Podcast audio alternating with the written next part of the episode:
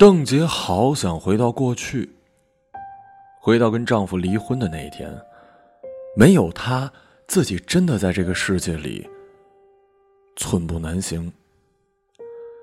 她就这么脑袋浑浊的开着车，车子在高速公路上疾驰飞奔着。已经傍晚了，远方的霞光微弱的在阴霾的天幕上烫金，彤云如燎原野火一般熊熊的燃烧着。邓婕看看时间，来不及了。刚刚丈夫来过电话，让她马上到民政局。丈夫说话语气刻薄，充满了厌恶与唾弃。周遭鲜有车辆，整架高速公路上空空如也，只有邓婕的宝马在狂风之中孤独的驰骋着。她心乱如麻的握紧方向盘，下面高跟鞋狠狠的踩着油门。突然，正当她转弯驶出高速公路的时候，从左边的一辆卡车冲了过来，砰！两车相撞的瞬间，邓婕。在车里狭小的空间，被揉成了一团儿，像是她和丈夫几年前除夕夜一起包裹的饺子一样，轻轻一捏就破了。她眼前一片漆黑，耳边落满了玻璃碴子破裂的声音，哗哗啦啦的，跟她的心一样。那一刻，她满心的不甘，自己还没见到丈夫的最后一面，怎么能就这么死了呢？可脑袋昏昏沉沉，一阵天旋地转，向她袭来。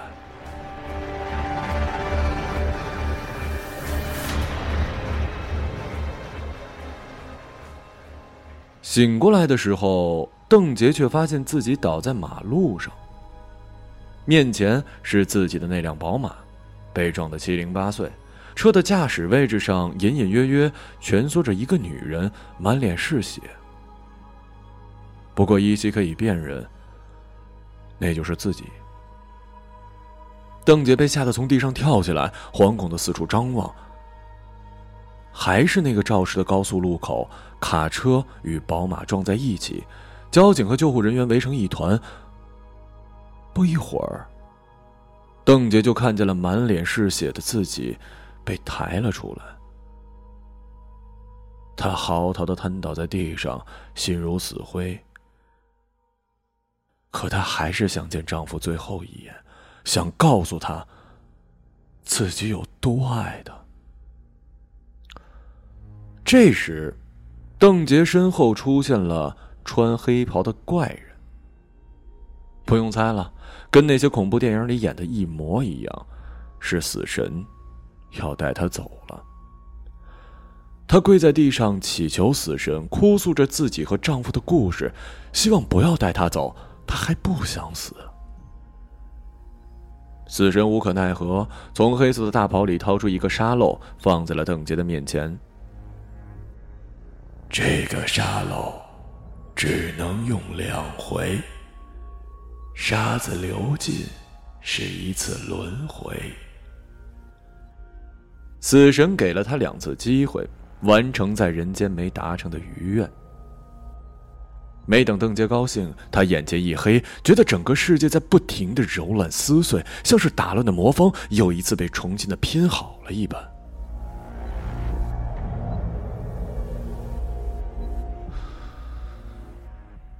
醒过来的时候，邓杰惊奇的发现自己身处一间大教室，四下都是似曾相识的大学同学，他们穿着奇装异服，在教室里排练话剧。年轻的丈夫穿着古希腊贵族的衣服，有模有样的配着台词。这时，一个学姐走过来，拍拍邓杰的肩膀，让他换衣服。邓杰这才想起来，那是大一时，学校组织晚会前的最后一次排练。邓杰换上衣服之后，直奔丈夫身边。那时的丈夫眉清目秀，身心体现，是每一个花季少女的梦中情人。他看到邓杰过来，问他需不需要串词。要，怎么能不要呢？其实邓杰心里早就把那台词背得滚瓜烂熟了。当年她被意外的选为女主角，而丈夫是男主角的时候，心里就乐开花了。很早以前，或许是刚上大学的时候，她就偷偷的喜欢上了丈夫。那时，暗恋是一场无声的默剧，谁先出声，谁就输了。邓婕等这个机会很久了，她知道丈夫身边满是花枝招展的女孩子，可她不怕，她就是喜欢丈夫，喜欢他身上的一切，哪怕是缺点，哪怕是瑕疵呢。上台演出的时候，如邓婕回忆中的一样，他们排练的是莎翁的名作《罗密欧与朱丽叶》。舞台上那个衣袂飘飘的美少年，俨然成为邓婕眼中的情诗。他们对着词，邓婕满目柔情地望着丈夫，她要把此时的他牢牢地记住，刻在自己心里。丈夫被她深情的眸子看得出神，许久。他还没来得及说出下一句台词，台下的老师有些焦急的握了握拳头。邓杰不想让他出丑，慌忙的抱住了他。那是一个仲夏的夜晚，偶尔有微风拂过，舞台上灯光绚烂斑驳，邓杰心里的右路开始横冲直撞，肆无忌惮的在他柔软的少女心里撒着花儿。那一瞬间。邓婕俨然忘记了若干年后他们是怎样歇斯底里的争吵与大动干戈，心里突然有一种冲动，她把嘴凑了上去，当着台下人山人海与五颜六色的荧光棒亲了他。十四岁的罗密欧与朱丽叶，并不懂什么叫做爱情，可是莎士比亚懂。话剧成功的落下帷幕，戏里的老师和学姐都夸邓婕的勇敢与机智。她不知道当初是否有过这一幕，可是当丈夫含情脉脉的在后台等她的时候，邓婕心里简直美得不像话。终于，她如愿以偿了，回到了过去，回到了她跟丈夫四目相对、点燃爱火之际。丈夫有些害羞的跟她说谢谢。邓婕装作云淡风轻的样子，可内心里的矜持都被那头茁壮成长的年轻驯鹿碾于脚下了。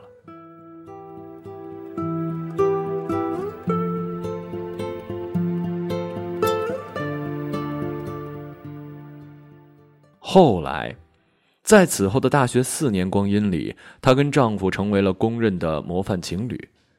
这四年是邓婕人生中最开心的日子了。他们游山玩水，形影不离。重生后的每一天，都让她更加珍惜丈夫。她从不跟丈夫争吵，甚至有时因为一些琐事，丈夫发了火，邓婕都会闪到一边，等他心情好转，或者自己去哄他。大学毕业，邓婕放弃了家里安排的工作，毅然决然的奔赴到了丈夫所在的城市，扎根生长。和回忆里一样。二十三岁的自己，为了丈夫，放弃了老家风光体面的高层职务，跑到别的城市摸爬滚打。她不后悔这样做。此次她来的目的，就是再好好的爱一次丈夫，不让未来的那些悲剧重蹈覆辙。可感情是有保质期的。渐渐的，邓婕发现丈夫没有当初那么热情了。每天下班回家就是抱着电视看无聊的剧。深夜里，他的手机背光映得天花板一片辉煌，嗡嗡的手机短信提示声就像是无头苍蝇在邓婕耳边飞来飞去。到周末了，丈夫不再带着邓婕出去玩或者看电影，一切仿佛陷入了死寂，跟当初一样。不负热情的丈夫总是抱着手机和电视，看她的次数越来越少，跟邓婕之间也沉默寡言了。后来，邓婕没办法，骗丈夫说自己怀孕了。她拿着怀孕闺蜜的试纸给他看。不懂这个的丈夫当时重新绽放了笑颜，甚至那天晚上，熟睡到半夜的他突然醒过来，握着邓婕的手，拥吻着说：“咱明天去领证吧。”就这样，这一切跟当初一模一样。害怕失去丈夫的邓婕骗她说自己怀孕了，然后他们领证了。这样的生活并没有维持多久，终日惶恐不安的她向丈夫摊牌了。看着他脸上凝固的表情，邓婕噤若寒蝉，脸上的表情狰狞而失落。她气急败坏，说的话沉重的带着鞭骨的刺，狠狠的扎在了邓婕的骨缝里。那是丈夫第一次动手打的，也是最后一次。打那次之后，丈夫逐渐早出晚归，回到家里也是和邓婕分房睡，仿佛他对自己已经毫无爱意，勉强维持着这样煎熬的生活。邓婕心有不甘，上一次也是这样，她的热情换不回已经变心的丈夫。后来丈夫外面有了人，是一个年轻貌美的大学生，有邓婕一去不复返的所有。她这一次真的愤怒了。第一次，她跟丈夫歇斯底里的吵了起来。爱情此时显得是脆弱易折的。邓婕天天以泪洗面，每天她都在反省，是不是自己哪里做的不好，惹得丈夫生气了？一定是自己欺骗了丈夫的这件事，让她开始变心了。可自己对她那么热情，那么好，为什么丈夫始终不懂自己的心呢？丈夫出差归来后的那天，正好是邓婕的生日，她在家准备了丰盛的大餐，温馨的烛光灯火。丈夫进门的一瞬间，她满心欢喜的扑上去，像是一只在家里嗷嗷待哺的小猫看到了自己的铲屎官一样。可让邓婕没想到的是，这次丈夫带回来一个陌生的女人，还是那个陪伴丈夫多年的女大学生。不同的是，她已经毕业了，成为了丈夫公司的一名员工。邓杰呆滞的看着眼前的物是人非，还是没变。即使重新回到过去，再一次经历也是这样。邓杰知道那个女大学生跟丈夫之间的事儿，她只希望丈夫只是玩一玩，玩够了便会回家。可是她不知道的是。那个女学生有着她没有的一切：独立、知性，同样爱着丈夫，却给予自由，会理解他、体谅他。最重要的是，她不曾欺骗过丈夫。丈夫回到家里，连鞋都没脱，直接丢了句话给邓婕，让她过几天去民政局。听到这样的消息，邓婕彻底傻了。像个石头一样的梗在原地，目送着丈夫头也不回的转身。丈夫离开之后，她终于忍不住了，瘫倒在地上，连同上一次的悲伤一起泪如雨下。过几天，公司派她去别的城市谈合同，去的时候勉强打起精神，因为这几天都没睡好觉，邓杰的脑袋昏昏沉沉的。在回来的时候，丈夫给她打电话。电话里，丈夫字字珠玑，每一句话都像封喉的匕首抵在了邓杰的喉咙，让她无话可说。丈夫让她赶紧去民政局办理离婚手续。她刚说话，电话那头就是无尽的忙音。那是一个傍晚，霞光微弱，如滚烫的金边绣到了天幕。遥远的空中赫然是赤红一片的火烧云，像是燎原的烈火。吓得路人闻风丧胆，只剩邓杰那辆黑色的宝马孤独的疾驰在高速公路上。突然，在拐弯的路口，半路杀出一辆大卡车，狠狠的撞在了宝马上，里面的邓杰被卷进变形的车座，叫得心骨俱碎。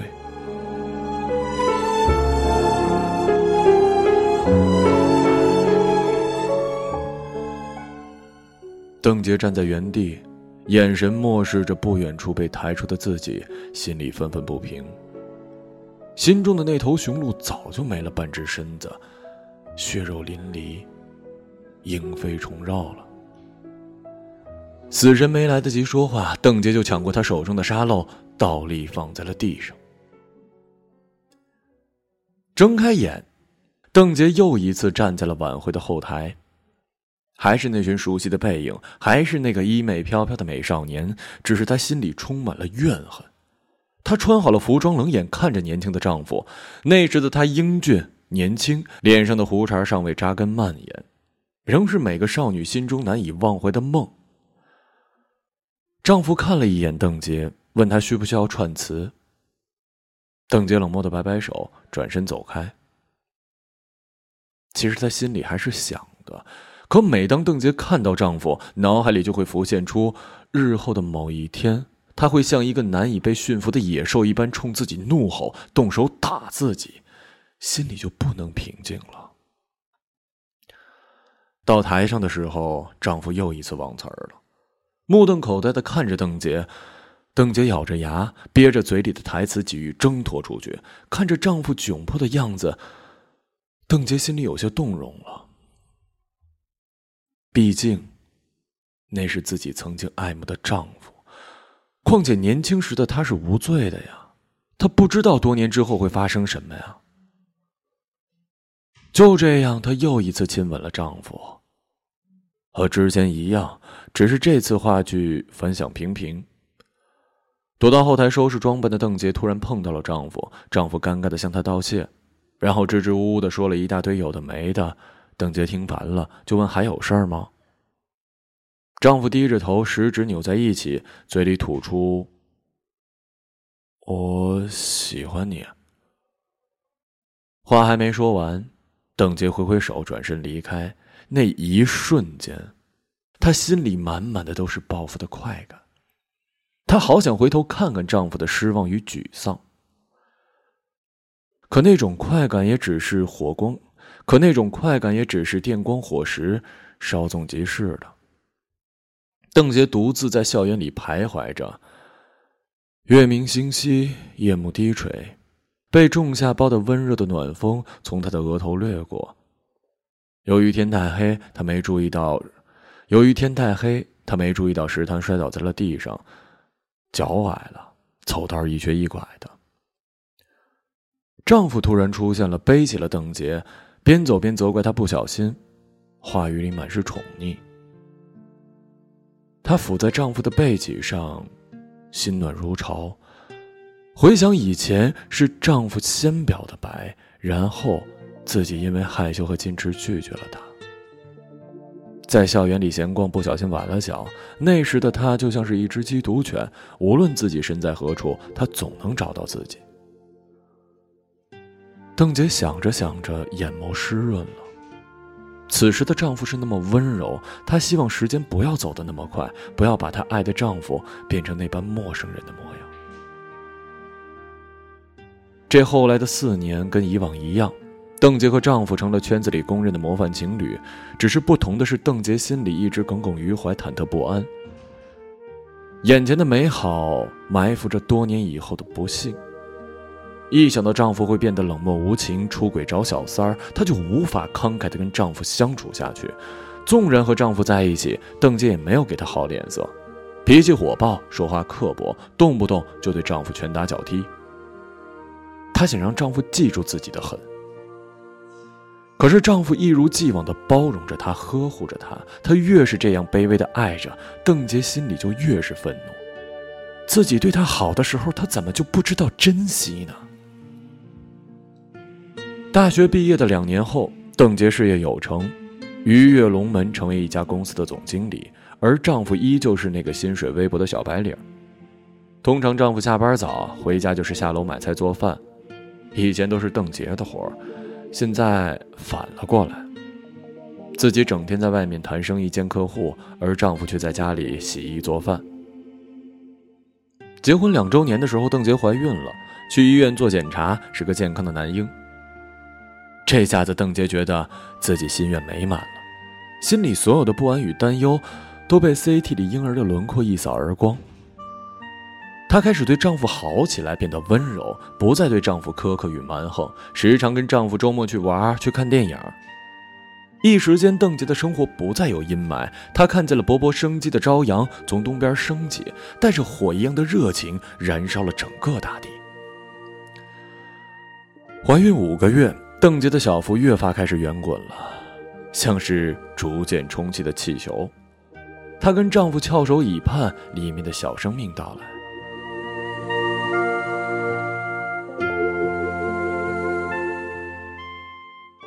可最担心的事情，还是来了。在她第六个月的时候，流产了。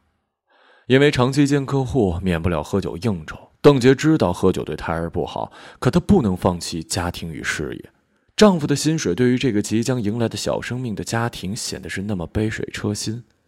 她想能挣一点是一点，否则当孩子来到这个世界，她也只是个负担。邓杰发现自己身体不对劲儿之后，马上去了医院。当初给他检查身体的陈医生告诉他，孩子在腹中已经死了，没有一点生机了。听到这个消息，邓杰心神俱灭，脑袋一片空白。她不敢思考，也不敢回家面对丈夫。一想到他听到噩耗就会翻脸不认人的样子，她就怕。比谁都怕，最担心的还是来了，像是未完成的轮回一般的如约而至了。她突然想起上一次丈夫听到自己没怀孕时脸上凝固的温柔，心里就直哆嗦。陈医生看出她的焦虑后，循循善诱，细心安抚她心中所站立的恐惧。邓婕一时间陷入了陈医生的温柔。她回到家，把自己流产的消息告诉丈夫。如她所想，还是那张僵硬的脸。那天晚上，她跟丈夫大吵了一架。晚上，她开着宝马来到郊区的陈医生家。在门口，邓婕泣不成声的把自己和丈夫的事说给陈医生。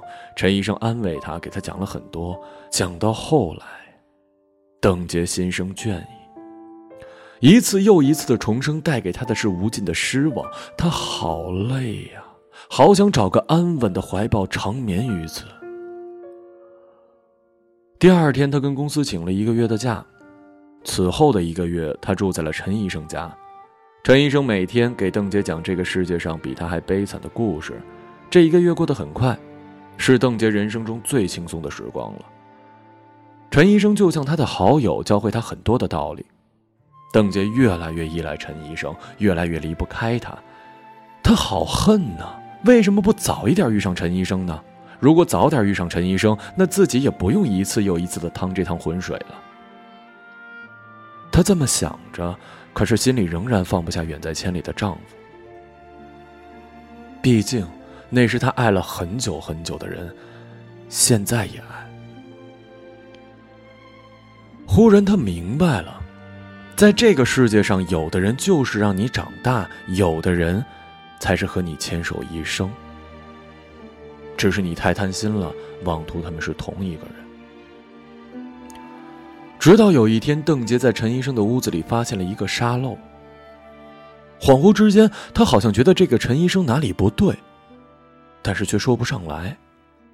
这时，陈医生突然出现在他身后，一脸温柔的望着惊慌的邓杰。他的骨架和嗓音，以及他的背影，都是那么的似曾相识。瞬间，他愣在原地，什么都懂了，疯了一般的跑出陈医生的别墅，起身跃进了那辆黑色的宝马车。太可怕了！邓杰心脏砰砰乱跳，一脚油门踩到底，狂飙在无人的高速公路上。那个傍晚，彤云密布，连天翻滚，霞光一点一点渗进邓婕的眼眸里，微弱的像是一根即将殆尽的蜡烛。邓婕在车里流着泪，打电话给丈夫，嘟嘟的忙音之后，熟悉的嗓音像是棉花糖一样堵住她的耳朵，她哭着说：“我好想你啊！”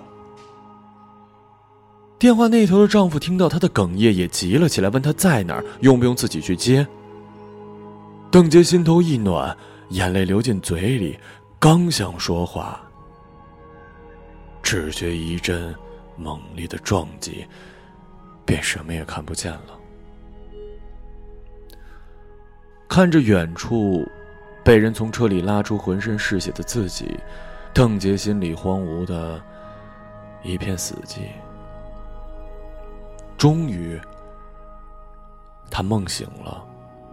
无论自己重新回到过去几次都无济于事，爱就是这样，不存在公平。一方弱势，另一方便强势；死神从他的身后走出来，想要带走他。邓杰却跟死神说：“如果我想用这个沙漏，第三次，会怎么样啊？”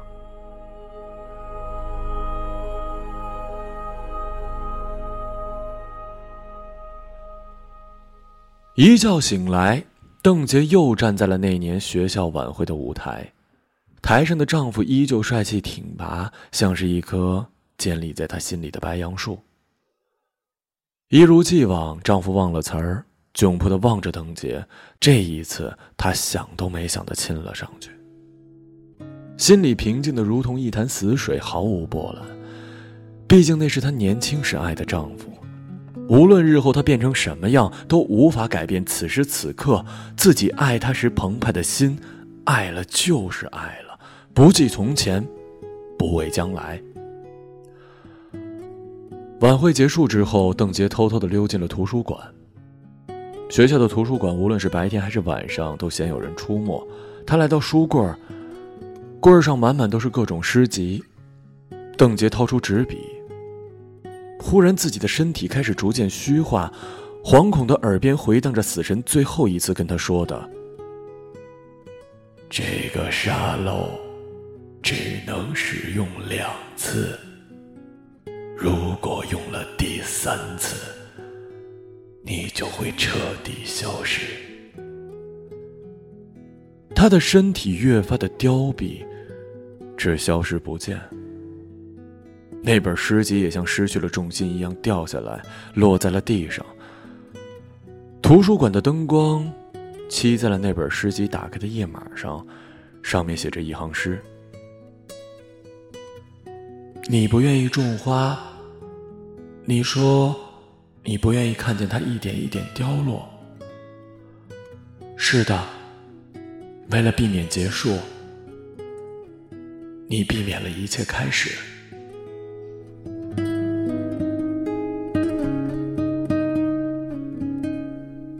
过了几天，图书馆来了一对小情侣，男生英俊帅气，像一棵挺拔的白杨。女孩从地上捡起那本书，翻了几页，从里面落下一张纸，上面写了一句话：“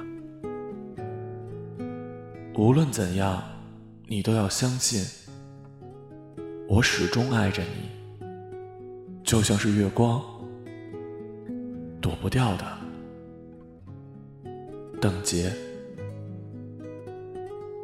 男孩捡起那张纸看了看，情不自禁的泪如雨下。呢喃着，等杰，好熟悉的名字啊。